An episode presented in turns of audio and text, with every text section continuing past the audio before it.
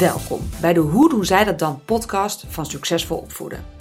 Je ziet ze vast ook wel eens. Ouders die een drukke baan hebben op topniveau, daar nog even een extra studie bij volgen, zich inzetten voor het goede doel, intensief sporten en waar ik me vaak het meest over verbaas is dat ze nog zo relaxed overkomen. Van die ouders waarbij je denkt, hoe doen zij dat nou? Hebben ze een superpower? Slapen ze maar een paar uur per nacht? Zien ze hun kinderen amper? Of hebben ze slimme strategieën waardoor de combinatie wel mogelijk is? Ik ben Carolien Quintschenk en ga voor jou op onderzoek uit.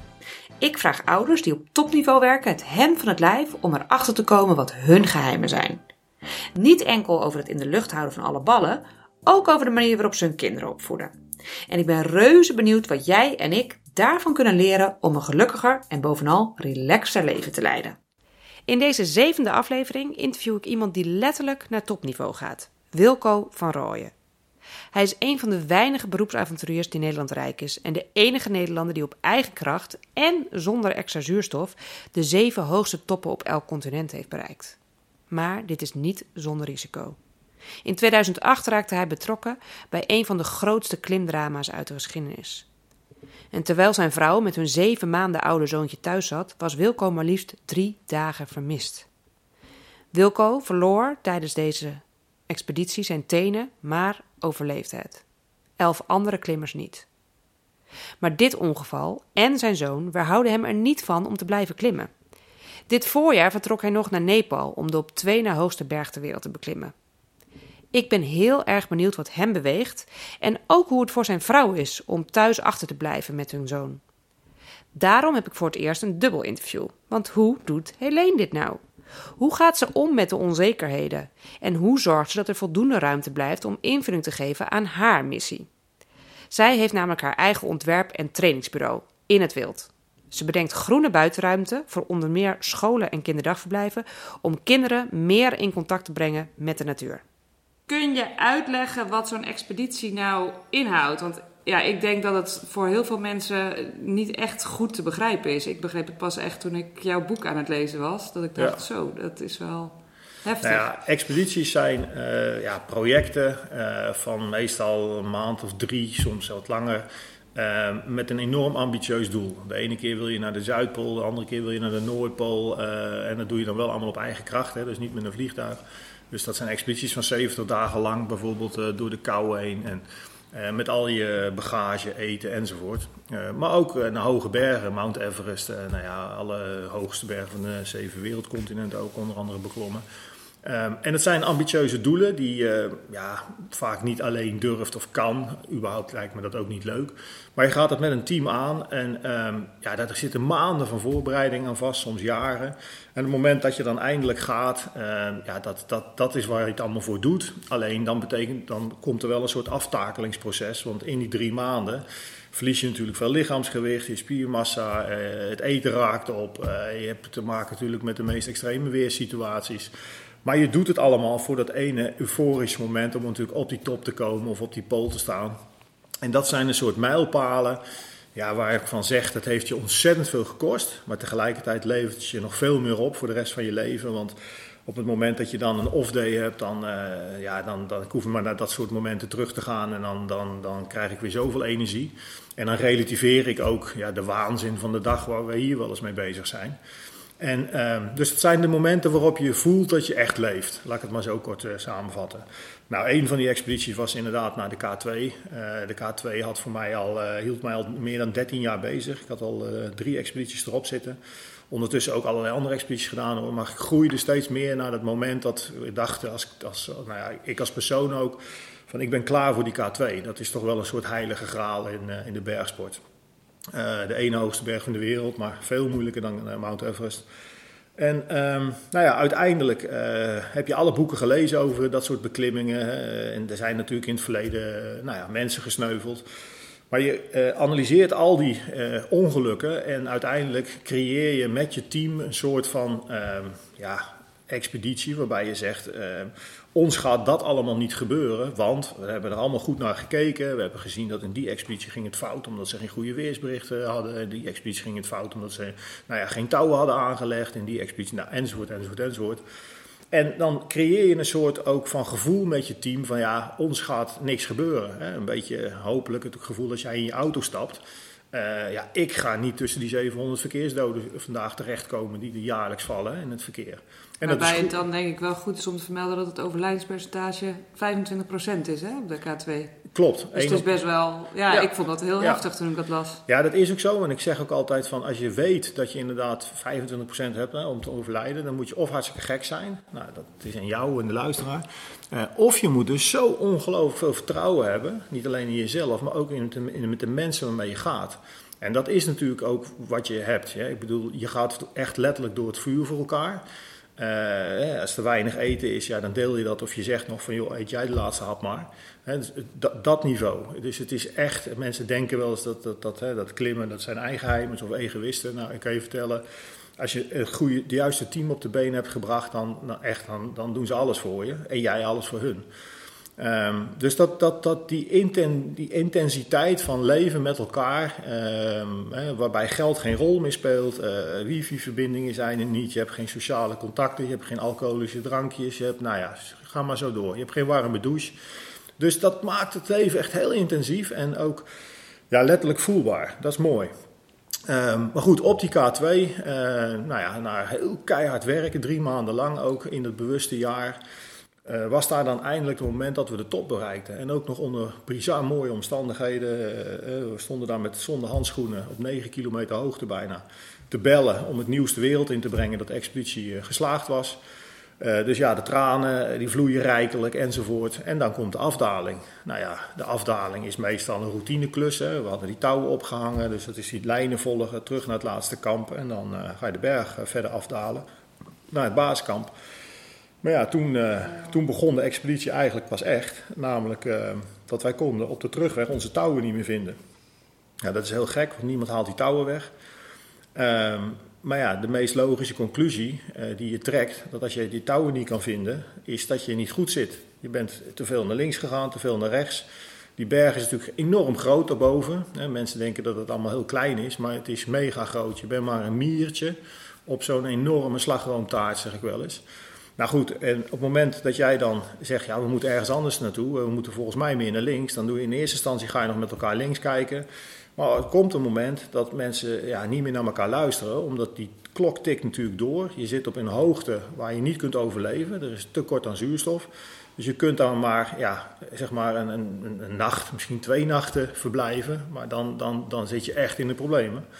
Dus op een gegeven moment zeggen mensen, ja, je kan me nog meer vertellen, maar ik weet zeker dat het daarin is. En, en ik kies dus, ik maak het besluit om dat te doen. Ja, de ander zegt, nou, ik, ik, ik doe dat niet, ik doe dat en dat. Maar tegelijkertijd moet ik opmerken dat er wordt niet meer zoveel gesproken, want je wordt een soort uh, ja, dier, want uh, je gaat echt vanuit je onderbewustzijn handelen. Dus uh, communicatie, discussies, dat ben je allemaal al gepasseerd. En dat is moeilijk voor te stellen voor mensen in de bewoonde wereld, omdat wij natuurlijk heel erg vanuit de control leven. Maar je moet je nu een situatie voorstellen dat we out of control zijn. Dus dat dit huis in de fik staat en wat je dan gaat doen. Nou, daar ga je niet meer overleggen. De een die rent gelijk het huis uit, de ander die, eh, die gaat eerst kijken hoe het met zijn collega is. Maar dat kun je voor jezelf bijna niet invullen. Dat, dan moet je zo'n situatie voor meemaken en dan erachter komen van nou ja, hoe je gehandeld hebt.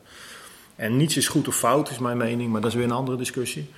Uh, maar op dat moment dat wij dus als team uit elkaar vallen, um, ben ik uiteindelijk ook nou ja, geïsoleerd geraakt. Um, en het bizarre is, op een goed moment bel ik naar huis, uh, naar mijn vrouw, naar Helene, uh, die daar met Teun natuurlijk zit in Utrecht nog op dat moment. Um, ja, met onze zoon van zeven maanden. ja, hoe bizar kan je het maken? Weet je, je bent 10.000 kilometer verwijderd van elkaar. Uh, er kunnen geen helikopters naartoe. Uh, kortom, je bent eigenlijk een dode opgeschreven. Ja, wat zeg je dan tegen elkaar? Nou, dat, dat, dat is niet onder woorden te brengen. Uh, maar ik geloof wel dat dat telefoongesprek mij ja, nog extra heeft gemotiveerd. Om natuurlijk ja, voor Teun te blijven vechten. ik bedoel, ik was net vader geworden.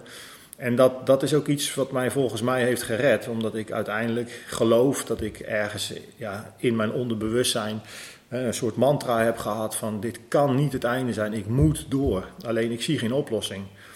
Dus ik had wel het vertrouwen in een oplossing. Alleen, ja, weet je, je bent niet in control meer. Dus je kan ook niks ja, meer ja, maakbaar uh, maken.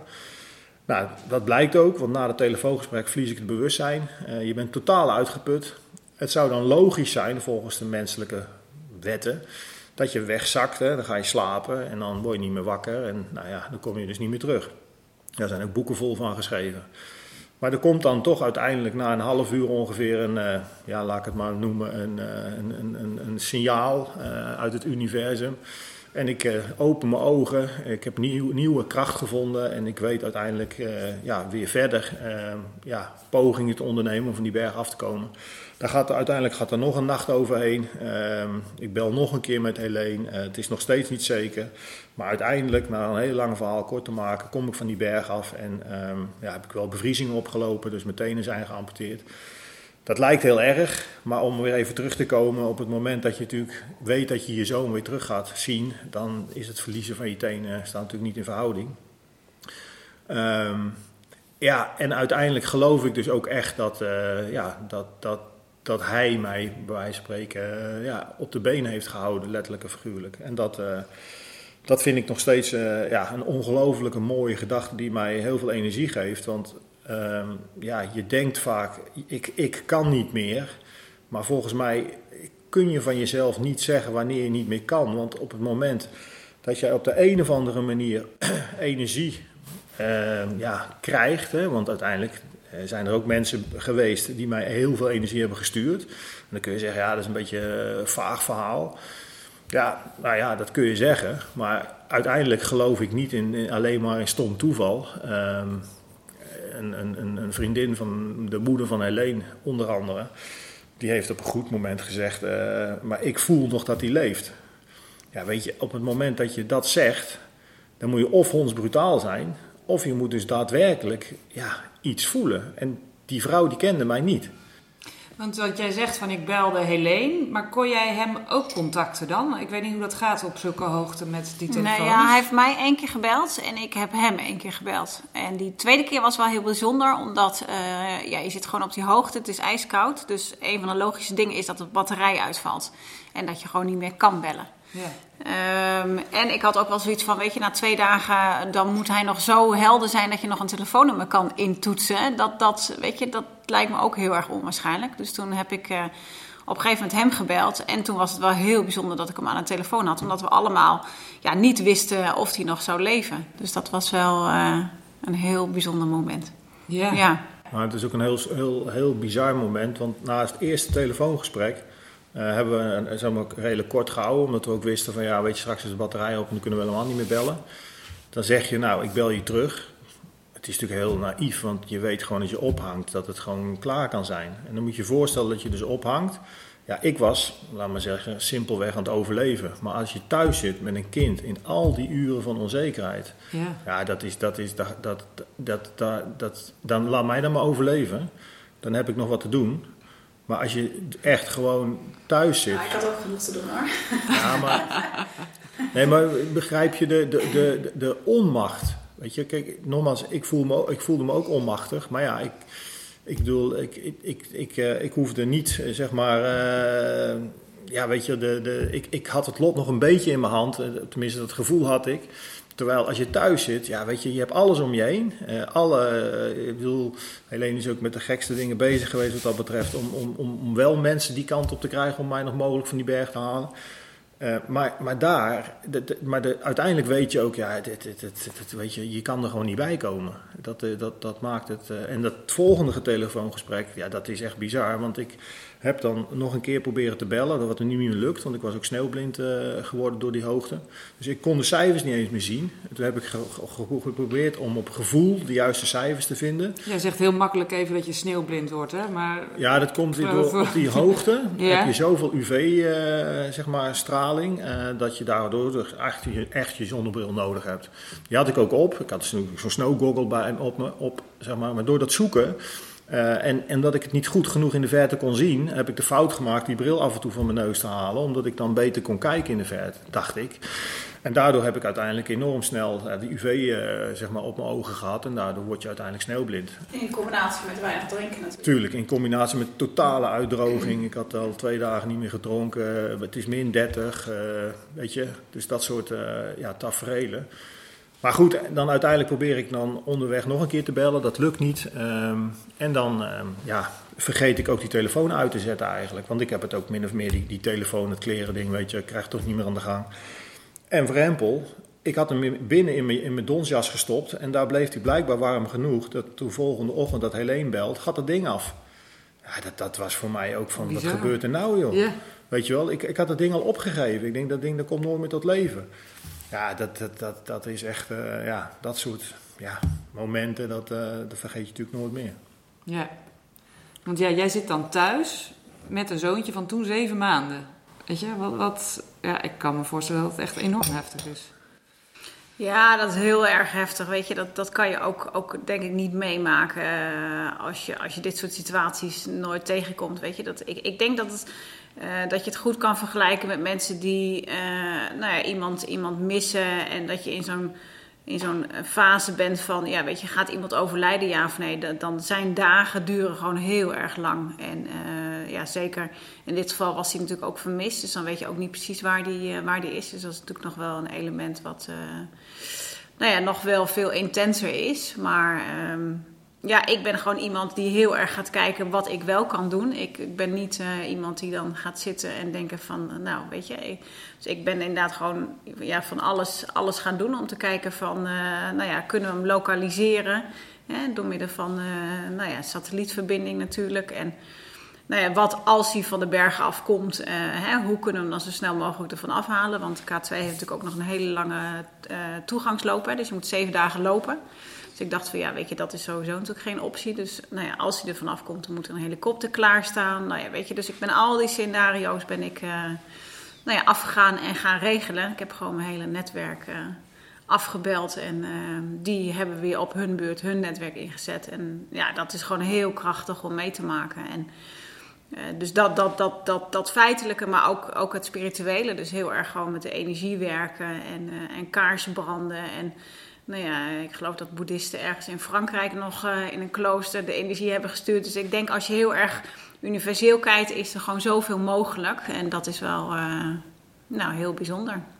Ja, want ja. denk goed om te vermelden, jij hebt het overleefd, mm -hmm. maar heel veel van je medeklimmers niet. Nee, klopt. En uh, onder andere een teamgenoot van ons, die is ook ja, in de buik van de berg achtergebleven, zoals we dat dan zeggen. Maar ehm, ja, dat is ook weer niet zomaar gekomen. Die jongen heeft ook uiteindelijk weer andere klimmers proberen te redden.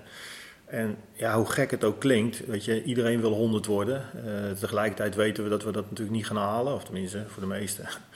Um, en ja, wat hij in zijn leven heeft gedaan, dat, dat, daar voelen we ons nog steeds wel heel trots op. In die zin dat hij heeft het uiterste uit zijn, uit zijn, uit zijn, uh, nou, uit zijn mogelijke leven gehaald. Ongelooflijk blij en trots. Die foto's hebben we ook. Uh, op kijkend op de top, kijkend door de bril, de mooiste lach op zijn gezicht die je kunt voorstellen. Kijkend naar de hemel.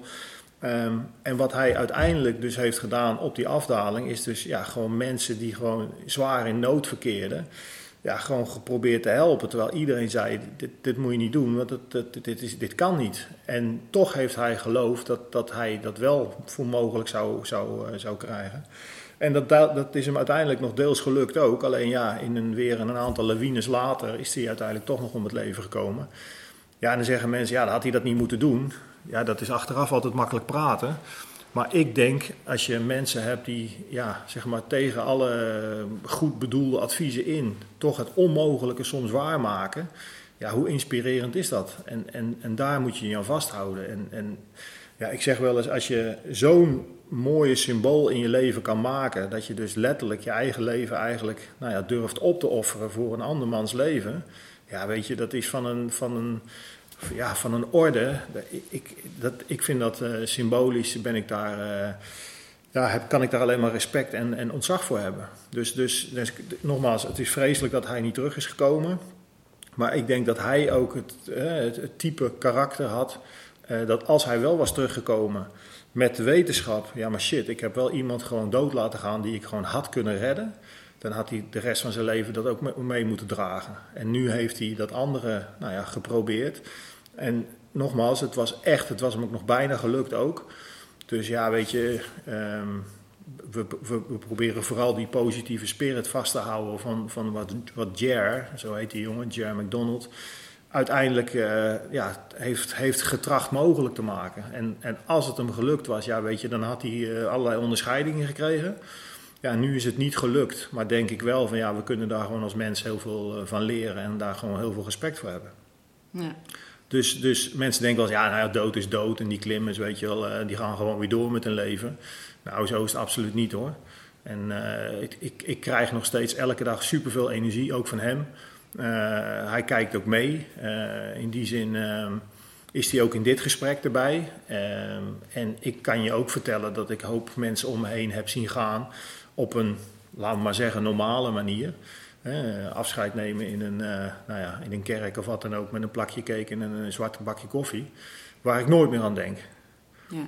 En dat is het verschil. En ik denk, als jij in je leven iets kan bewerkstelligen, waardoor je toch een soort van legacy, een soort iets van achterlaat, waardoor je andere mensen kunt inspireren, uh, ja, dan, dan heb je het volgens mij goed gedaan.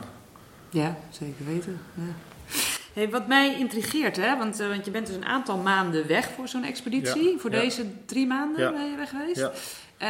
Um, jullie zoontje was toen, nou ja, op het moment dat dit gebeurde, zeven maanden. Dus we, iets eerder was, ging je was, weg. Toen was hij acht of zo. Of een, ik ging weg toen hij zeven was. Dus het gebeurde... Zeven maanden bedoel je? Ja. Ja, ja, dat is met tien maanden zo. Ja, tien maanden toen, het, toen het gebeurde, denk ja. ik. Het is natuurlijk best wel een periode waarin er veel gebeurt. Eh, waarin je, ja, tussen aanhalingstekens, veel mist. Uh, ja. Dus ontwikkelen zich dan enorm. Was er een reden om die expeditie had, met deze timing te plannen? Nou, kijk, dat is ook wel uh, goed, inderdaad een goede vraag. Kijk, in principe zeiden wij altijd, uh, Helene ook, van ik wilde, eerst, ik wilde daarvoor heel graag Everest zonder zuurstof te beklimmen. Nou, dat, is uiteindelijk gelukt, maar dat is ook gewoon een. Nou ja, uh, dit is geen andere Nederlander die dat. Uh, nou ja, Hans van der Meulen, grote maat van mij, maar de rest is dat ook allemaal niet gelukt. Dus in die zin is dat echt wel iets bijzonders. En toen zei Helene ook: zolang jij dat wil, gaan we niet aan kinderen beginnen. Want ja, weet je, de risico's die jij neemt voor jezelf, daar kan ik achter staan. Daar kies ik ook voor. Maar als wij een zoontje of een dochtertje zouden krijgen, ja, die heeft daar niet vrijwillig voor gekozen. Um, nou, dat hebben we heel lang volgehouden. Ik had die Everest gedaan en allerlei andere expedities. Ja, op een gegeven moment je wordt ouder. En ja, het was allemaal tot, tot dan aan toe eigenlijk goed gegaan, weet je. Dus op een gegeven moment dan ja, krijg je allebei het vertrouwen van... ja, weet je, ik, ik, we willen allebei ontzettend graag kinderen. Um, ja, weet je wel, wij zijn er eigenlijk wel klaar voor. En um, ja, ondertussen, het was natuurlijk gewoon mijn leven geworden... Uh, dus we hebben er toen eigenlijk ja, gewoon ook bewust voor gekozen om toch maar uh, ja, gewoon aan kinderen te beginnen. En toch eigenlijk ook het vertrouwen te hebben dat het in die bergen natuurlijk wel, gewoon wel goed zou gaan. Uh, ja, en dan heb je net eigenlijk dat kind. Het was natuurlijk mijn derde expeditie ook. Je werkt daar jarenlang aan. Dus het is ook allemaal niet zo te plannen, weet je wel. Dat je zegt, nou weet je, dan ga ik de komende, weet ik veel, twee jaar ga ik niet op expeditie. En dan gaan we, gaan we aan een kind beginnen. Nou goed, we waren wel eens eerder ook uh, uh, bezig met, met een kindje. Maar goed, dat, dan, dan, dan krijg je weer een miskraam. Dat hoort er ook allemaal bij. maar het betekent wel dat het dus allemaal niet zo maakbaar is als wij denken. Dus op een gegeven moment, ja, dan, dan gebeurt dat. Maar dan is het natuurlijk wel een bewuste keuze om ja, of die expeditie wel of niet door te zetten. En om heel eerlijk te zijn, ik heb toen ook gewoon ja, de denkfout gemaakt in die zin dat ik dacht, ja, weet je, een kind van zeven maanden ja, weet je, dat ontwikkelt zich wel. Maar ja, aan de buitenkant zie je niet zoveel. Weet je, het ligt in zijn mandje en uh, je geeft hem heel veel liefde. Uh, maar even om het heel plat te slaan. Het ligt in zijn mandje. Nee, maar weet je, hij kan niet praten. Uh, weet je, hij geeft nog heel weinig feedback terug. Weet je, uh, natuurlijk wel, uh, weet je, op, op gevoelsgebied.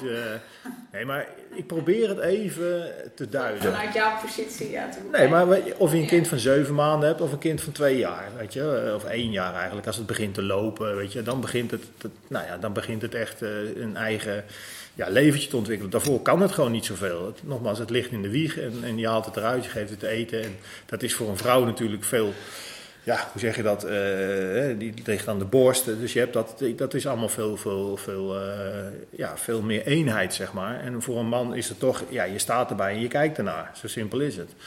Ehm, nou goed, dus ik dacht niet zeven, tussen, tussen zeven maanden en tien maanden, weet je, ja, tuurlijk, weet je, tuurlijk. Ik bedoel, emotioneel, als ik op die berg ben, zit ik heus natuurlijk genoeg, vaak genoeg aan, aan, aan mijn eigen zoon te denken.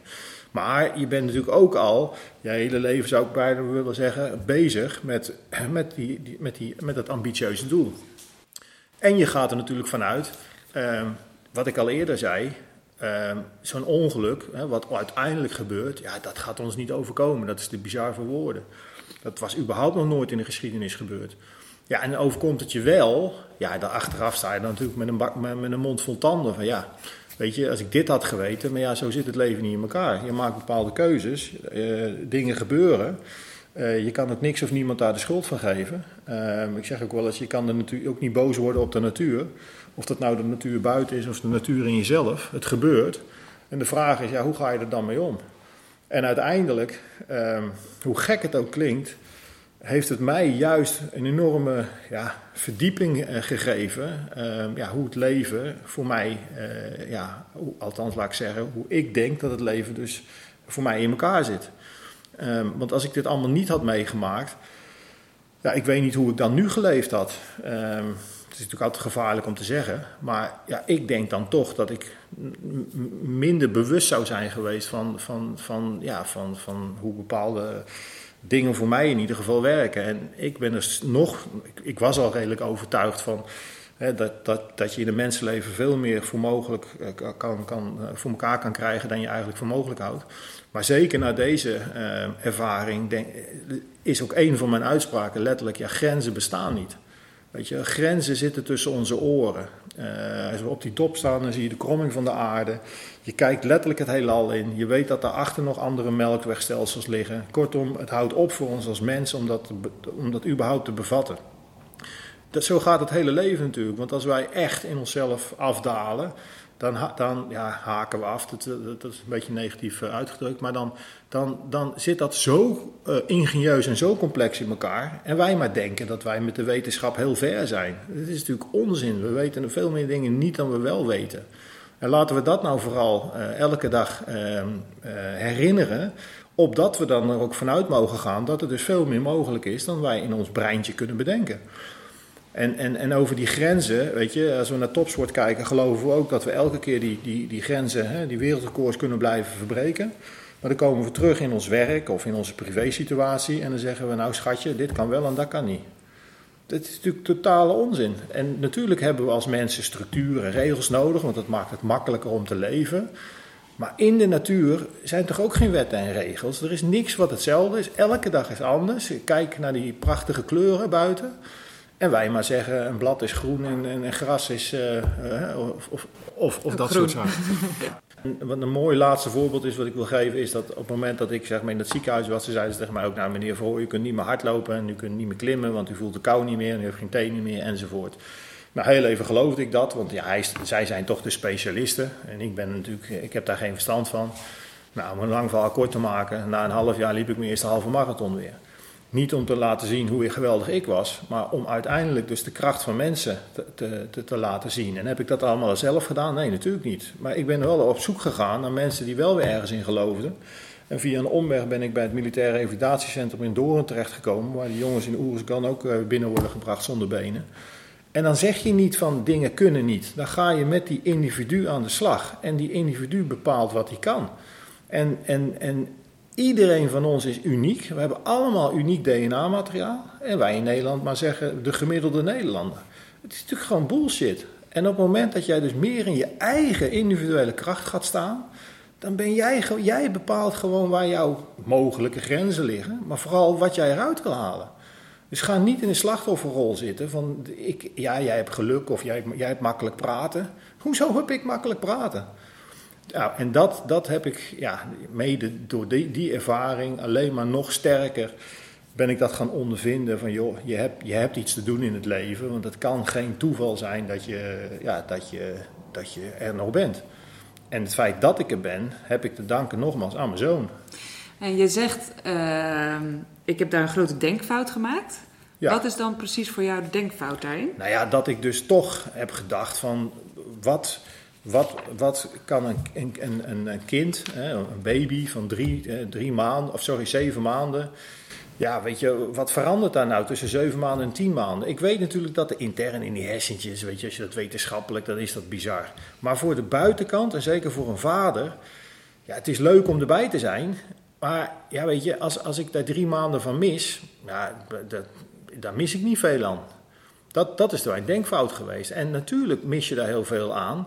Alleen, ik dacht toch op dat moment, ja, kom op, drie maanden van de mensenleven. En zeker in die eerste fase. Ja, weet je, hoe, uh, hoe, hoe, hoe, hoe, hoe, hoe, ja, hoe belangrijk kan dat zijn? Zou je dat dan achteraf, zou je dat anders hebben gedaan?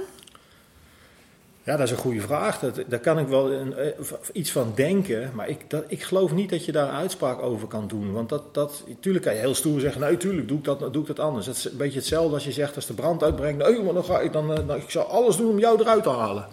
Nou, dat, is maar, dat is maar de vraag of, of, of je dat doet en of dat überhaupt wijsheid is op dat moment. Dus ik kan ook heel moeilijk beoordelen. Kijk, nu zeg ik, nee, natuurlijk niet. Dat, weet je, dan, dan, dan zou ik niet doen, want ik weet hè, hoe belangrijk dat kan zijn. Wat zou je niet doen? Om dan uh, in die drie maanden, weet op je, om op expeditie te gaan. Zou je dan een ander moment kiezen? Ja, weet je, tuurlijk. Want uiteindelijk denk je dan weer van ja, nee, nu is hij oud, nu begrijpt hij het, dus nu, uh, nu mag papa zijn ding weer doen. Maar ik zeg wel eens, als je, je zal maar vertegenwoordiger zijn en 80.000 kilometer per jaar rijden en s ochtends je zo nooit uit bed zien komen en, en in feite ook uh, s'avonds ben je nog niet thuis. Weet je, dat, dat vind ik een, in mijn beleving een, een grotere opoffering dan, dan die drie maanden die ik dan, weet ik veel, in de twee jaar of zo een keer of drie jaar, uh, soms of vier jaar soms weg ben. Alleen, en je gaat er ook vanuit uh, ja, dat alles gaat zoals het gaat. Want, want ik zeg ook, als, kijk, als, als het met mijn zoon heel slecht zou gaan of met Helene heel slecht, natuurlijk ga je niet op expeditie. Maar op het moment dat het leven je toelacht, ja, weet je, dan ben ik de laatste die op de bank gaat zitten afwachten. En dat is wel op dat moment wat er gebeurde. Het leven lacht je toe, alles gaat, hè, je, hebt, je bent gelukkig vader geworden, nou, het gaat thuis allemaal goed. Je, het is niet iets wat, wat, wat je één keer in de tien jaar deed, dus het is ook je werk. Uh, dus in die zin kon Helene het op een gegeven moment ook een plek geven, denk ik. Maar goed, dat moet ik, dan kan ik beter aan jou vragen dat, dat ik überhaupt ging. Nou ja, want dat, dat ben ik inderdaad. Daarom vind ik het ook zo interessant om een dubbel interview te hebben. Want er gaat natuurlijk veel aandacht uit, altijd, naar, naar Wilco. Uh, maar hoe is het nou voor jou? Ik bedoel, jij bent daar wel drie maanden alleen. Nu met, uh, in dit geval uh, waar we het over hebben, dat jullie zoontje echt nog klein was. Maar Wilco is daarna niet gestopt met, met klimmen en met op expeditie gaan. Nee, ja, ik, ik, denk dat het eigenlijk vanaf het begin af aan is het heel erg helder een, een keus van mij geweest, weet je. Het is, ho hoewel, ik bedoel, wij kennen elkaar natuurlijk heel erg lang al sinds onze studententijd. Uh, dus samen groeien ook wel naar het feit van dat Wilco in, in dit geval ook wel hè, steeds uh, nou, lang op expeditie ging. maar dat deed hij eigenlijk vanaf begin af aan al. En dan is het heel erg de keus van mij van, weet je, wil ik een, een man die thuis is? Of, wil ik een, of, of kies ik voor, voor hem, voor deze relatie? Het is bij mij eigenlijk altijd een keus geweest van ja, ik sta gewoon volledig achter hem. En de consequenties van dat ik dan twee, drie maanden alleen ben, die neem ik voor lief. Dat hoort erbij. Weet je, je kan niet zeggen van uh, ik, kies, ik kies de helft. Ja. Ja, het is alles of is, het is niks. Dus het is bij mij altijd een hele bewuste keuze geweest. En dat is natuurlijk makkelijk totdat je moeder wordt. Ja. Weet je? Dus, uh, want ook um, uh, als, als, als Wilco zou overlijden, dan is het voor mij Um, uh, kijk, natuurlijk weet je helemaal niet hoe je reageert. Hè? Maar uh, voor mij zelf als vrouw zijn heb ik zoiets van, nou weet je, dan, daar kom ik wel overheen. Alleen het wordt anders als je moeder wordt. Uh, want dan heb je natuurlijk ook een, een, een vader van je zoon. En, en dat lijkt mij echt afschuwelijk. Daar moet ik ook echt niet aan denken. maar dan, ja, dan heb je toch de keuze van, ja, weet je, wil ik, wil ik hem als, als, als vader? Ja, en dan is ook nog steeds mijn keuze van ja, daar ga ik voor. En ook voor de 100 procent. En um, wij praten natuurlijk altijd heel erg lang voordat hij op expeditie gaat over de, de, de, de gevolgen, de risico's en dat soort dingen. Uh, dus het is bij ons echt een hele bewuste keuze. En um, kijk, het is, het is lastig als je kind heel, heel, heel klein is van wat, wat geef je mee. Uh, nu is het wat makkelijk omdat uh, nou ja, Teun gewoon ziet van ja, wie is mijn vader, uh, hoe staat hij in het leven, welke keuzes maakt hij. En dan kan je daar ook gewoon goed over praten. Maar nee, ik sta er nog steeds 100% achter. Ja. ja. Ja. En hoe geef jij, Helene, eh, ja, zeker eh, eh, in de periode dat Wilco weg, want jij hebt ook behoorlijke ambities. Eh, hoe geef jij daar op dat moment invulling in? Zeker in die jongere jaren. Dan, eh, Ja, ik, ik, ik denk dat ik eigenlijk altijd wel ook dezelfde ben geweest. Dus ook wel van eh, of Wilco thuis is of Wilco weg is, dat, dat mijn eh, leven gewoon doorloopt. Dus ik heb gewoon echt ook wel heel erg mijn eigen leven met mijn eigen eh, werk, mijn eigen vrienden, dat soort dingen. Dus dat vind ik gewoon heel erg belangrijk. Dus niet dat ik in een zwart gat val als hij opeens weg is. Hè? Dus dat loopt gewoon heel erg door. En eh, waar ik gewoon zelf heel erg voor moet eh, waken, is dat ik, dat ik eh, qua energielevel, dan, dan moet je het alleen doen. Dat, dat, ja, dan moet ik gewoon in die periode dat hij weg is, moet ik wel gewoon het rustige aandoen. Want ik vind het gewoon heel erg belangrijk dat mijn eigen beker gewoon goed gevuld is. Hè, dan, dan kan ik gewoon goed moeder zijn en eh, goed met, eh, met, met Teun eh, fijne dingen doen. Als ik gewoon zelf heel erg moe ben, ja, dan, dan wordt het, een, eh, dan wordt het een, eh, een moeilijkere situatie. Dan wordt het ook wel, ja, dan krijg je veel conflicten, dat soort dingen. Dus ik moet daar gewoon eh, goed voor waken. was het afgelopen zomer weer super fijn. We waren met z'n drieën in een tentje. En ook zonder wifi, vijf weken lang. En dan zie je ook dat Teun verandert als mens. En wij waarschijnlijk ook. Dus dat was ook weer zo'n gelukzalig moment. Weet je? Dat, dat, dat je dan gewoon ja, zo'n soort van eenheid vormt. Maar dat is wel weer weg bij waar je was of zo.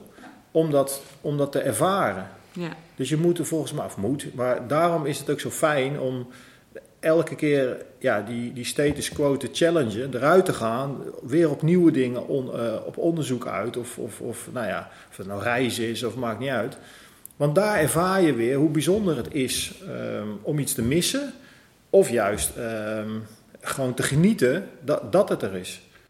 Nee, en de afgelopen zomer was het natuurlijk ook gewoon echt dat je volledig aandacht voor elkaar hebt. Hè? Dat is de, de- denk ik wel echt een heel belangrijk eh, aspect van, Ja, van vakantie. eh, hè? Dat, je, dat, je, dat je volledig er voor elkaar bent. eh, man, vrouw, maar ook gewoon naar je kind toe. Dat, dat, je hebt gewoon geen afleiding. Geen afleiding van telefoon, geen afleiding van computer.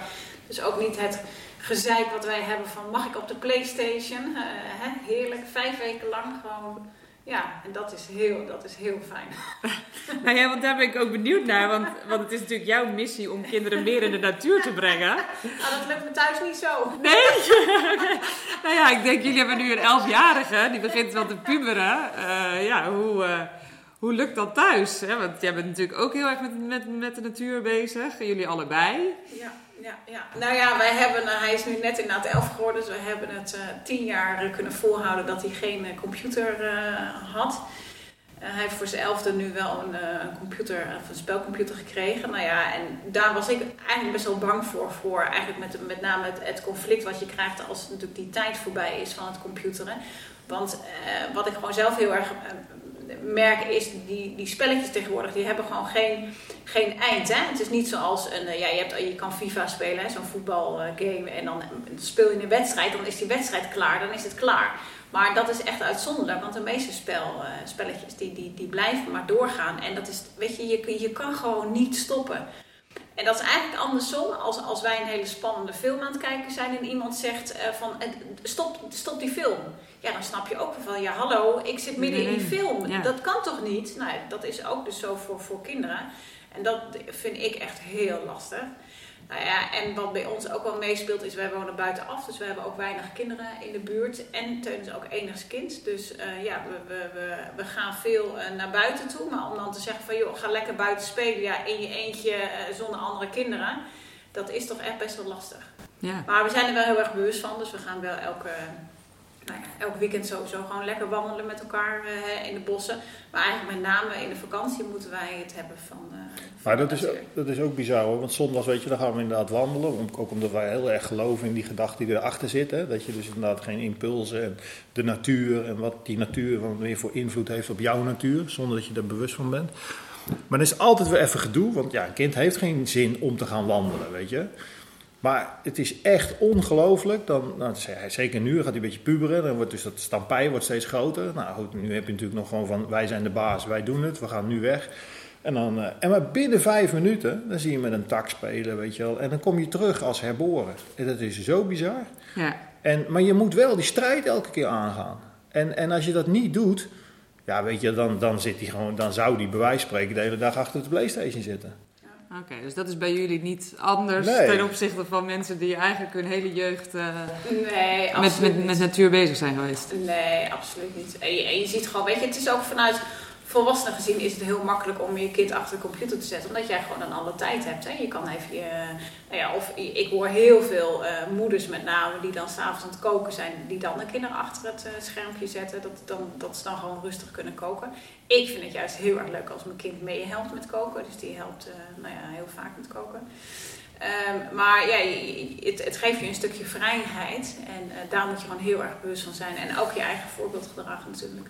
Ja. Dat je zelf ook eh, nou ja, je mobiel wegdoet. En eh, kijk, en wij werken vanuit een huis, dus dan, dat is soms best wel lastig, omdat hij dan zegt, ja, jullie zitten ook achter de computer. Ja. Hè? Maar ja, dan probeer je natuurlijk wel inzichtelijk te maken dat eh, nou ja, werk werk is en spelletjes dat dat toch wel vrije tijd is. Ja, Ja. maar wij hebben daar zeker ook last van. En ja, het liefst zou ik die computer het huis uit hebben. Maar ja, ik wil hem ook weer eh, niet daar in zo'n uitzonderlijke positie brengen. Nee. Ja, jullie zijn allebei echt enorm bewust in het leven. Althans, dat is wat ik hieruit opmaak. Ehm, denken jullie bewust na over wat jullie je zoon mee willen geven? Wat jullie belangrijk vinden? Oh, absoluut. Absoluut. Ik denk sowieso, kijk, weet je, Ja. het, ik vind gewoon het contact met de natuur echt enorm belangrijk. Dat is echt wel een beetje de, de drijfveer in mijn eigen leven. En ehm, als je als kind die natuurervaring gewoon niet meekrijgt, dan, dan heb je gewoon later ook geen zorg voor de natuur. Dus dat is wel een van de eerste dingen die ik echt wel heel erg belangrijk vind. En dan is natuurlijk de vraag of hij het mee gaat nemen later. Hè? Maar ik denk ook, ehm, zo heb ik vroeger ook altijd gewandeld met mijn ouders. En ehm, vond ik het vroeger ook niet zo leuk. Maar nu eh, ja, doe ik niet anders. En nu ben ik ook echt wel een natuurliefhebber. Nou ja, dat geldt ook voor Wilco. Die is ook vroeger met zijn ouders eh, begonnen met het eh, wandelen in de bergen. Nou ja, ik bedoel, hij had ook niet van tevoren kunnen dromen dat hij een professioneel bergavonturier werd. Hè? Dus, ja, dus, maar het is wel belangrijk dat je kinderen daarmee in aanraking brengt. Dus dat is bij ons wel, dat is Ja. bij ons wel een hele belangrijke. En ook wel gewoon hè, bewust eh, duurzaam eh, leven. Hè? Dus bewuste keuzes eh, maken. En dan eigenlijk op allerlei gebied gewoon eigenlijk het huis al waar we natuurlijk in, in wonen. Hè? Dat, dat, dat dat duurzaam is. We hebben geen gas. Nou ja, we rijden elektrisch. Nou ja, dat krijgt Teun natuurlijk allemaal mee. En ja, wat hij daarmee doet, dat, dat- dat, dat weten we niet. Maar het is... Nou Ja, maar dan krijgt hij, ik, wij zijn er echt van overtuigd dat wat je erin stopt, weet je, dat, dat komt er vroeg of later ook uit. En het niet gelijk misschien, maar weet je, ik ben ook een voorbeeld van dat wandelen. Dat, dat, ik, ik, ja, ik had twee oudere zusjes, die vonden het vreselijk. En er was ook altijd stampijden, we gaan nu toch weer een bergwandeling maken. En ja, ik, als ik was de jongste, ik, ik weet niet, ik vond het allemaal wel prima. Maar, en vervolgens ga je studeren en ik heb best, een, eh, best wel een goede studie achter de rug. Maar ja, weet je, ik vond het wel interessant, die techniek. Maar, ja, weet je, mijn hartje ging er nou niet echt heel hard van kloppen. Maar iedereen zei tegen mij, ja, maar dat is wel je toekomst. Je gaat straks werken in de techniek. En dan, dus ik, ik probeerde me dat voor te stellen, maar ik werd er eigenlijk steeds ongelukkiger van. Hoe dichter dat moment naderde, dat ik dus ergens op de arbeidsmarkt moest gaan solliciteren. En uiteindelijk, weet je, dat klimmen, dat, dat, dat deed ik ook. Het ging steeds meer natuurlijk. Alleen daar ven- zei men, men zei, ja, maar daar kan je niet van leven. Zeker niet in Nederland, we hebben niet eens bergen. Maar toen ben ik toch, godzijdank ook door mijn klimvriend eh, die ik ontmoette, eh, zijn we gewoon onze passie gaan volgen. En gewoon gezegd, ja, we hebben, eh, even bot zeggen, we hebben scheid aan de wereld. En we doen gewoon waar we, waar, we, waar we goed in zijn en waar we, fijn, waar we plezier in hebben. En dat ik er dan zogenaamd niet van kan leven, nou ja, dat is dan een zorg voor morgen. En uiteindelijk, kijk eens wat het me allemaal gebracht heeft. En dat is ook iets, dat proberen we Teun ook heel erg mee te geven. Zo van, joh, het is leuk dat cognitieve leren op school. Hè, dat is wat helaas de maatschappij nog steeds veel te veel van die kinderen verwacht. Maar er zijn heel veel vaardigheden die op school niet getoetst worden, waar je misschien straks wel veel gelukkiger van wordt. Bijvoorbeeld die creativiteit. Nou, die wordt eruit geslagen. Want, want ja, hij is, hij, hij, is, hij is te veel energie, hij is te draaierig, hij moet meer stilzitten, weet je, zo. Eh, ja, weet je, wij zijn juist van het andere. Dus als we ook op school komen met dat ouderavondgesprek, zeggen nou doe die computer maar dicht. Want of hij nou tussen die lijntjes kleurt, gelukkig doet hij dat wel redelijk. Maar daar willen we het niet over hebben, weet je wel. We willen het veel meer hebben over van, ja, hoe is hij sociaal-emotioneel, weet je, in de klas. Hoe, hoe, hoe is hij als mens? Ja, dat, dat is heel ongemakkelijk voor zo'n leerkracht, want dat kan hij niet in die lijntjes zetten. Nee. Maar, dat, maar snap je, en ik geloof dat die leerkracht ook liever wil van dat die fijne mensen creëert dan, dan hele slimme mensen. Ehm, maar dat is nou eenmaal het systeem waar we met z'n allen in terecht zijn gekomen op de een of andere manier. En, en wij zijn dan nog zo dat we denken, nou, we zoeken mogelijkheden om dat te doorbreken. Maar dat is natuurlijk om de drommel niet makkelijk. Maar daar proberen we Teun natuurlijk wel heel erg mee te geven, weet je wel. Van hou er rekening mee, weet je wel. Dat, dat, dat systeem, of je nou hoog scoort of niet, weet je Uiteindelijk bepaalt dat niet het geluk van je leven. Nee. En dat is, uh, maar dat is lastig, want ja, weet je, je zult de mensen de kost geven die toch ja, prat gaan op, die, op, die, op dat cognitieve. En, dat, en het is natuurlijk, wij hebben geluk, hè? hij is ook niet uh, bepaald niet dom. Uh, sterker nog, hij is redelijk slim volgens mij. Maar nogmaals, ik, ik, ik, wij allebei zouden echt willen dat hij wel iets gaat vinden waar hij nou ja, waar die zijn hart heeft zitten. En niet vanwege, en dat zie je ook, weet je wel, geld, dikke auto's. Is toch alles wat die spelletjes, dat gaat allemaal. Die YouTubers, het gaat, alleen maar over een miljoen verdienen hier en eh, zoveel volgers daar. En dan, denk ik, dan proberen wij toch echt wel, nou ja, subtiel te zeggen, joh, maar ja, daar gaat het helemaal niet om, joh. Alleen, ja, hij is nog elf, weet je. Dus, dus, maar ik denk wel dat je daar een grote invloed op kan hebben door, uh, ja, door zoals afgelopen zomer ook gewoon, weet je vijf weken gewoon helemaal geen internet. En dan zie je gewoon dat we ongelooflijk... En dan gaat het ook prima uiteindelijk, hè? Als je dat doet. Dus, uh, echt, het is gewoon... Ah, maar dat is zo mooi, hè? Weet je, de natuur is gewoon echt elke dag anders, hè? Dus uh, dat geeft gewoon zoveel variëteit. Dat is echt een verschil met, met binnen. Maar ook daar in, in, uh, op, op vakantie, weet je, je speelt gewoon met dat wat er is. En dat, dat, dat vraagt ook gewoon zoveel creativiteit van jezelf. En daardoor stimuleer je uh, dat ook heel erg. Dus en dat, dat is gewoon heel erg mooi om, om te zien. Ja, je ziet tegenwoordig ook zoveel kant-en-klaar speelgoed in de, in de winkels. Hè? Dus dan, dan hoef je eigenlijk gewoon daar heel weinig mee te doen. En dat is, dat is in de natuur gewoon heel mooi. Dus ik zag gewoon, uh, ja, weet je, elk kind heeft gewoon recht op een zakmes, zeg ik dan. Hè? Dat ja. Is, ja, dan geef je gewoon zoveel vertrouwen mee. Ja. Hè? En dat, dat, dat is gewoon, uh, ja, dat is gewoon heel. Uh, ja, we hebben ook een zevendaagse tocht bijvoorbeeld gelopen. Nou, met zijn eigen rugzak. Elke dag vuur maken op het strand. Weet je wel, slapen onder de blote hemel. Mooie dieren zien. Weet je wel, spannende dieren. Hij heeft het er niet eens over hier met zijn vrienden. Maar ik weet zeker dat het, dat zit in zijn systeem en dat laat hij niet meer los. Ah, dat was wel mooi, want de eerste schooldag toen na de vakantie zei hij: Oh, mijn rugzak is wel heel licht. Oh. ja. ah, dus ik bedoel, weet je, hij heeft het aan de ene kant ook wel weer met onze stellen, denk ik. Hè? Ik bedoel, wij zijn niet we zijn geen ouders die, die, die, die op, een, op een overvolle camping gaan staan, waar je dus ook heel veel kinderen hebt. Hè? Wat hij misschien wel weer prettig zou vinden. Dus dat is ook wel, ik vind dat soms wel lastig. Zo van, ja, in hoeverre moet je dan kijken van, hè, naar de behoeftes van je kind. En, en in hoeverre laat je je eigen behoeftes uh, nou ja, gelden. En, uh, ik bedoel, wij vragen heus wel wat hij wil. En zo zijn we ook wel naar een pretpark geweest. Maar daar worden wij zelf niet heel gelukkig van, maar hij, hij wel. Dus ik bedoel, zo probeer je ook wel hè, een compromis te vinden. Ja. Nou ja, dan komen we misschien ook uh, langzaam een beetje zo naar het einde. Maar ik heb nog wel een vraag, want dan hebben we het eigenlijk over balans. Balans eigenlijk waar ook heel veel van onze luisteraars ook uh, naar op zoek zijn. Dit is ook de balans van wat vind je zelf belangrijk en wat vind je kind belangrijk.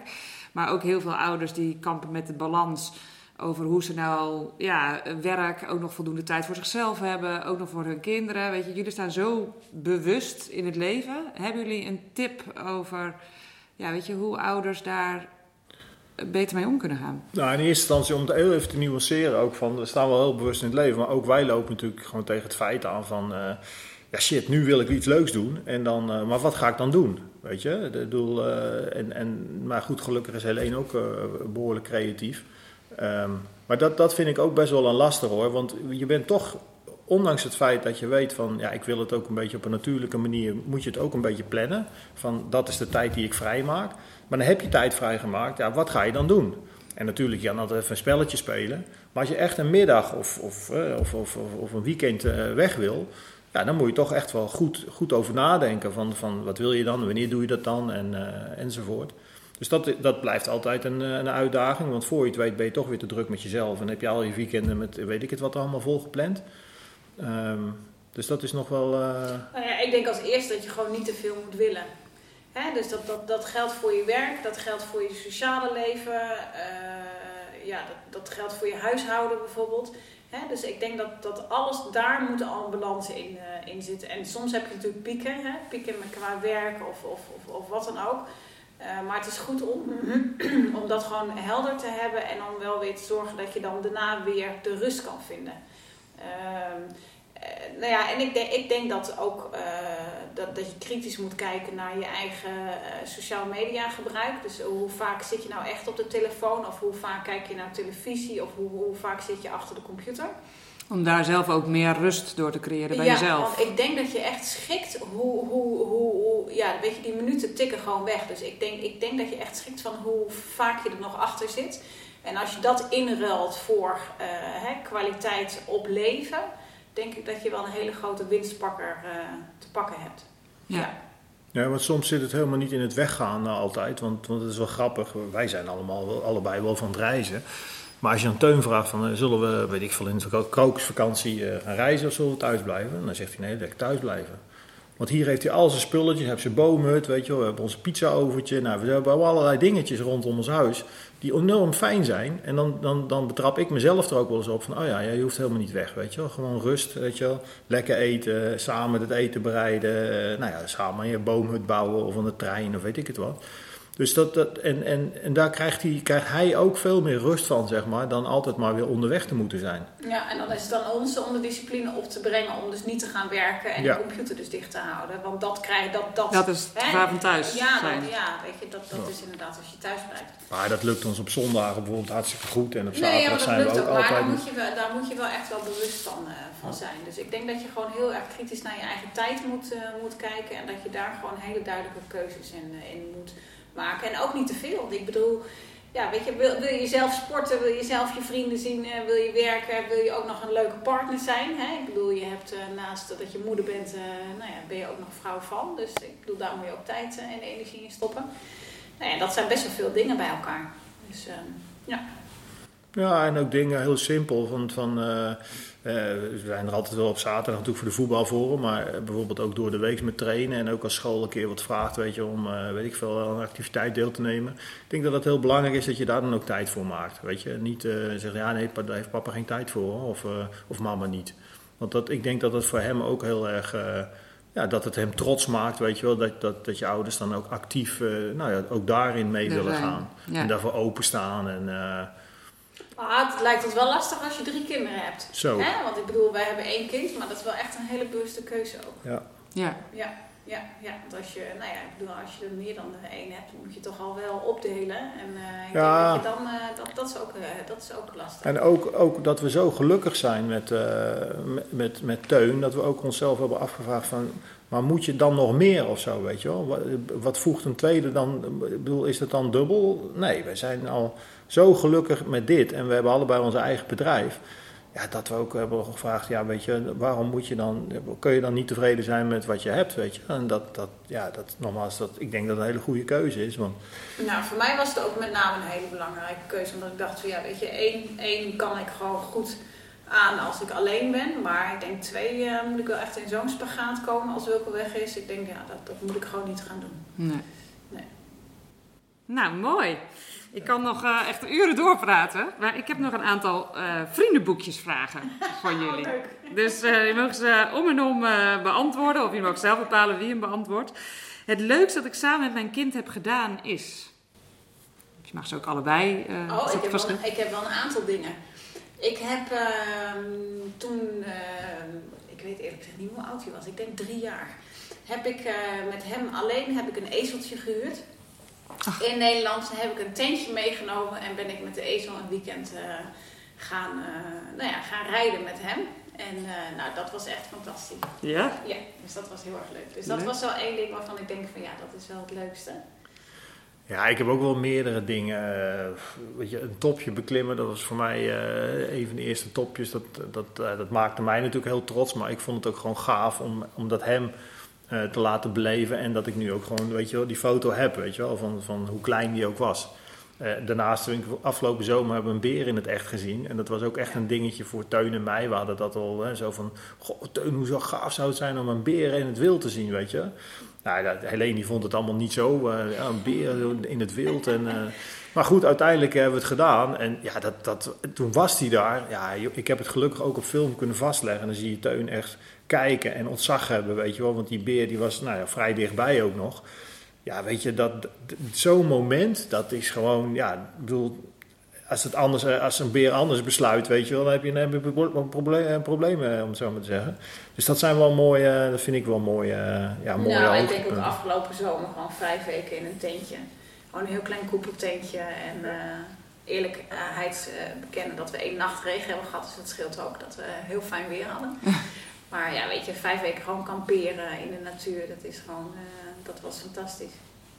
Mooi. Mijn kind heeft me geleerd dat. Mijn kind heeft me geleerd om consequent te zijn, want dat is echt. Ik, ik, dat, volgens mij is het ook bekend van vaders, dat, dat, dat, nou, dat weet ik niet hoor, maar dat Helene Ja. kan veel consequenter zijn dan ik. En dan, dan als, hij, als hij bij mij op mijn gevoel gaat spelen, ja, dan ga ik daar toch wel sneller in mee of zo, weet je. Dan, dan, dan, en dan, dan weet ik dat dat eigenlijk niet is, maar ja, dan denk ik ook weer van, ja joh, wat maakt het uit, weet je. En nou ja, zo. Ja. Hmm. En bij mij eh, geduldig zijn. Dus tijd nemen, dat was al vanaf kleins af aan natuurlijk. Gewoon die kleine stapjes. Dat je denkt, oh ja, ik moet even mijn tempo verlagen. Zo, dat. En, en, en nu eh, gewoon met alles. Dat je denkt, oh ja, even ademhalen. En dan? dus geduldig. Ja. Wat mijn kind niet van mij weet is... Oeh. Nou, wat hij nu nog niet weet, maar misschien bedoel je dat niet, maar is, eh, weet je, als ik, de laatste keer was het bijvoorbeeld best lastig, eh, toen ik weer op expeditie ging van het voorjaar naar de Himalaya. Hij is nu natuurlijk 11. En dan gaat hij zich eh, afvragen waarom ik weer wil, weet je. Hij zegt, je hebt er genoeg bergen beklommen. Ehm, en dan moet ik gaan, of, ik wil dan uitleggen wat mijn gedrevenheid is of mijn passie. Ja, dat, dat, dat weet hij nog niet, weet je wel. Wat, dat, dat, dat kan ik hem ook nog niet uitleggen, dus dan probeer je het rationeel te onderbouwen. Maar het is natuurlijk iets waar je gewoon, ja, weet je, wat je vanuit gedrevenheid doet. Dus dat is ja, moeilijk om, om dat verder te omschrijven. En dat kan ik nog niet, eh, dat, dat weet hij nog niet van mij, want hij denkt, hij denkt dat het mijn werk is. Ja, het is ook wel mijn werk, maar, maar het is niet, eh, Meer dan. ja, het is niet mijn werk omdat ik moet werken. Nee. En dat, dat, dat, dat hoop ik eh, nou ja, de komende jaren dat hij dat dan gaat begrijpen. En dan niet meer die vragen hoeft te stellen van, eh, maar waarom moet je dan weer een berg op? Ja. En het is ook niet zozeer moet je een berg op, maar waarom wil je weer een berg op? Ja, ja, precies, precies. Maar dat hij dat dan ehm, nou ja, gaat begrijpen en dan ook natuurlijk gaat reflecteren van... Ja, wat, wat, wat, wat doe ik eh, graag, wat ik verder niet uit hoef te leggen, omdat ik dat nou eenmaal gewoon graag doe. Ja. En nu zegt hij dan bij wijze van spreken, wat doe jij dan graag? Nou, ja, ja gamen of eh, voetballen. Of, eh, maar goed, de vraag is dan natuurlijk nog van, ja, maar weet je, hoe, in hoeverre ga je daar dan je, je, je levensvervulling van maken? ja. En jij? God, ja ik, eh, ja, ik zit echt heel hard te denken. Nou ja, wat ik zelf, nu, nu ik ouder word, naar mijn eigen ouders zie, is dat ik niet hun jongere jaren ken. En dat geldt eigenlijk natuurlijk ook voor Teun. Ik bedoel, ik ken zijn jonge leven, maar hij kent natuurlijk niet Hmm. mijn jonge leven. Dus om, om, dat, om dat stukje misschien ooit nog een keer, weet ik veel, te laten zien van waar heb ik op school gezeten, dat, dat, dat denk ik. Maar nee, ergens anders kom ik, eh, kom ik nu niet op. Nee. Ik ben een goede ouder omdat. Ik, ik voor mij persoonlijk denk ik, omdat ik hem, eh, wij, maar eh, laat ik het bij mezelf houden, eh, hem heel erg die natuur voorspiegel. Dus, dus dat die natuur mij alles heeft geleerd. Dus niet wat ik op school heb geleerd, daar heb ik ook op geleerd, maar van belang vind ik wat die natuur jou laat zien. En dan bedoel ik ook weer niet alleen de natuur buiten, maar ook de natuur eh, ja, binnenin. Dat je daar ook goed voor moet zorgen. En dat probeer je hem natuurlijk ook mee te geven. Daar krijgt hij ook heel veel van mee. Soms misschien wel eens iets te veel, maar ik denk dat dat goed is. Dat, eh, dat vind ik ook een gemis op scholen. Ze krijgen daar veel te weinig over lifestyle, weet je, over voeding, over bewegen, over eh, voor mij apart mindfulness, dat soort zaken. Terwijl dat houdt je gezond en vitaal. Ja. Nou, daar krijgt hij heel veel van mee. Dus dat, ik denk dat dat goed is. Als ik naar mijn eigen jeugd kijk, eh, denk ik wel eens dat ik daar zelfs wat te weinig van mee heb gekregen. Wel gelukkig de natuurbeleving, in de bergen met name. Maar, en, goed gezond zo eten, nou ja, ook nog wel een beetje. Maar ja, ik, het, kan, kan altijd nog, nog een graadje eh, ja, bewuster of zo.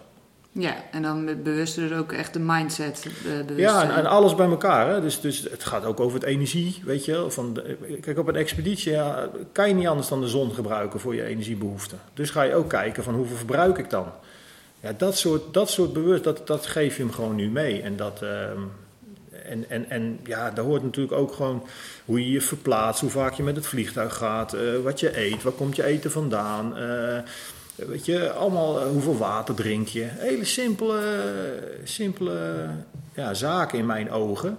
Maar op, op scholen krijgen ze daar echt niks van mee. Ja, ze hebben het eens een keer over, eh, nou, we gaan het vandaag over duurzaamheid hebben. Hoeveel spaarlampen, is, is- ja, weet je, daar gaat het helemaal niet over. Het gaat over veel meer. Ja. En jij, Helene? Nou, ik omdat ik eh, ongelooflijk veel vertrouwen in hem heb. Dus dat is echt, ik vind eh, in, in alles sta ik gewoon eh, achter hem en eh, ja, geef ik hem overal vertrouwen in, gewoon in hoe hij is, in wat hij wil. En nou, dat zit echt ook wel heel goed bij hem. Ja. Dus dat is mooi om eh, te zien. Ja, heel Ja. mooi. En de laatste is, ik zou best graag een dagje willen ruilen met. Jeetje, een dagje willen ruilen. Eh, nou ja, ik denk wel met het leven van, eh, van, van Teun. Zo'n dagje ruilen met hem in de klas. Van hoe die, eh, nou, ik, ik had laatst vraag van als ik onzichtbaar zou zijn. En, en eh, ik zou het wel mooi vinden om eh, nou ja, een dagje in de klas zo mee te maken hoe die is. En, en wa- waar hij dan nou, tegen, eh, nou ja, met wie die speelt, eh, waar die tegenaan loopt, eh, hoe die is in de klas. Eh, zo, Ja. ik denk dat ik dat... Nou, ik zou nog een keer met een astronaut willen ruilen. Nog hoger. Nee, maar weet je, buiten, buiten de aarde, dat lijkt me nog wel een... eh, dat is, ik weet niet of het heel duurzaam is, maar dat... eh, Nee, is Het niet is- duurzaam. dus- nee, maar dat is een soort van droom of zo. Van, van als je de aarde echt van buiten hebt kunnen observeren of zo. Dat dat, eh, dat, dat je, ja, net als, een- als zeg maar het topje van een berg, dat maakt je heel nietig. En heel kwetsbaar en tegelijkertijd voel je je oppermachtig omdat je, nou ja, je moet het toch zelf allemaal maar doen.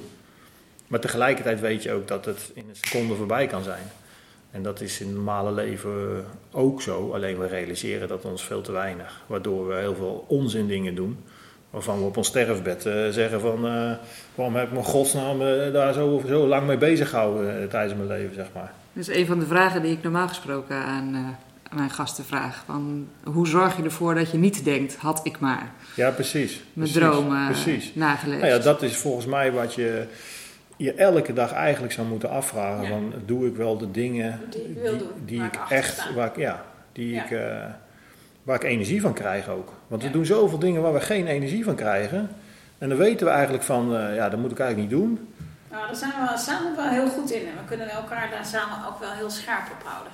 Ja, en toch hebben ook wij daar natuurlijk last van. Dat je ja, af en toe natuurlijk. Want je wordt altijd verleid tot, tot, Ja. tot, tot, tot bepaalde dingen. Of, of, en Ja. ik bedoel, wil ook niet zeggen dat... eh, daarmee zeg je eigenlijk wel van... Ik doe altijd dingen die ik leuk vind. Dus mijn, hè, mijn leven is 100% leuk. Nou, dat kan natuurlijk absoluut niet. Want je hebt natuurlijk ook projecten die... die eh, en die, die, die soms eh, nou ja, niet goed gaan of wat dan ook. Ehm, die moet je dan natuurlijk ook gewoon netjes afronden enzovoort. Maar ehm, Ja, maar het hoort er ook bij, weet je. Ja. Maar dan laat het dan ook toe. Maar wees je ook bewust van dat dat dan eh, ja, ook weer een keuze is. En eh dat Ja. zeg ik tegen Teun ook wel eens. Ja, papa, ik verveel me. Wat kan ik nu doen? Nou ja, dan kan ik een hele lijst op gaan noemen. Maar ik weet inmiddels uit ervaring, dat heeft geen zin. Dus ik zeg, nou, ga je maar vervelen. Dat heeft ook een functie. Dat heeft ook echt een functie. Ja, Alleen, dat, dat kan hij nu natuurlijk niet begrijpen. Nou ja, weet je, dan laat ik het maar zo. Maar het is wel een gerust, een soort gerust moment, weet je wel. Nou, is ook goed. Papa verveelt zich ook wel eens. Wat niet vaak zo is, maar... weet je, maar, maar, maar dat is... Terwijl, en dan kom je terwijl, achter wat je wil. Hè? terwijl je vaak dan gaat vechten of zo tegen dat moment, weet je wel. Van, ja, maar het is nog niet leuk nu en ik baal en ik veel, weet ik veel. Ja, nou, dat, eh, dat is ook goed. Laat het gewoon zo zijn. En, Dus als je en, helemaal mindful en- wil gaan, dan moet je zeggen, en waar voel je dat dan? Ja, maar. En, en binnen vijf minuten is het, is, doet hij uit zichzelf wel weer iets. Dan zit hij een dukkie te lezen of zo. En dan is het toch schitterend om te zien, weet je, dat het zichzelf oplost. ja. Dat, eh, ja, wij ouders zijn ook vaak geneigd om de problemen te veel op te lossen. hè, precies, voor, precies, eh, precies. voor onze kinderen. Maar dat is absoluut. En dat We zijn wij. curlingouders, hè? Dus we gaan Ja. van tevoren zorgen dat alles zo glad mogelijk is. En dat ze er ja, zonder kleerscheuren van afkomen. Mijn kinderen hebben onwijs weet je, ook die ervaring gewoon nodig van ja, het zelf kunnen oplossen. En, nou, daarom vind ik risico's nemen heel belangrijk. Omdat kinderen die, weet je, ze moeten toch zelf ondervinden van in wat voor boom ze wel kunnen klimmen en welke boom niet enzovoort. Maar ja, je zult de mensen de kost geven die zeggen nee, dat moet je wegmanagen. Wij moeten bepalen wat wel kan en als dat dan nog gevaarlijk is, gaan we er een hek omheen zetten of we gaan dit of we gaan dat. Ja. Uh, je maakt je kinderen maak je gewoon helemaal daar Dat kom ik elke dag bijna tegen hè, in mijn werk. Ja. Dat is echt... Uh, ja. Laatste project ook, hè. Er werd ook letterlijk gevraagd, dat is nog een, dat is nog een, een, een, een, kop van een krantenartikel of er een hek omheen moet uh, vanwege het water. Ja. Weet je, dat is... Uh... En dan zie je die kinderen in, in Pakistan of, of, of waar dan ook, dat soort landen, of ook Nepal ja, die zijn zo, dat zijn zulke overleveraars, weet je, survivalaars. Dat die, die, en dan moet je onze kinderen naast zetten. Dat, en nogmaals, ik, ik gun alle kinderen de welvaart die wij onze kinderen geven. Maar het kan ook, ja, weet je, dat je gewoon ja, dat, het, dat, het, dat het gewoon uh, mensen zijn die, die ook totaal niet meer weten van uh, waar de natuur is en, uh, en, en, hoe je bij spreken voor jezelf moet zorgen. Om, nou ja, en het vertrouwen in jezelf, zodat je dat dus ook kan toepassen als je dus 16 wordt. Hè? Ja. Dat als je dan tegenslagen tegenkomt, dat je dan ook weet van oké, weet je, A, het hoort er gewoon bij, hè, bij het leven. En wat kan ik eraan doen om het te veranderen? En als ik er niks aan kan doen, dan moet je het vooral loslaten. Ja. Ja, ik zeg ook altijd, het belangrijkste vak uh, op de wereld uh, wordt niet op school gegeven. Het vak nee. uh, ik-kunde, weet je. Van wie ben ik nou, waar sta ik voor, waar word ik gelukkig van, ja. waar, weet je, hoe ben ik bewust van mezelf, hoe kom ik over op anderen, et cetera. Nou, ik vond het echt super inspirerend. Ik wil inderdaad echt nog uren doorpraten. Dus nou. dank jullie wel ja, nou, leuk voor jullie tijd. Keer, nogmaals de focus op het kind te hebben en vanuit zijn perspectief, zeg maar ja, de, je, ouders te vragen hoe ze daarmee omgaan. Wat staan Wilco en Helene bewust in het leven? Echt prachtig om te zien hoeveel passie ze hebben en op welke manier ze daar invulling aan geven. Nou, ik weet in ieder geval zeker, wij gaan komend weekend heerlijk met z'n vieren de natuur in. Jij ook?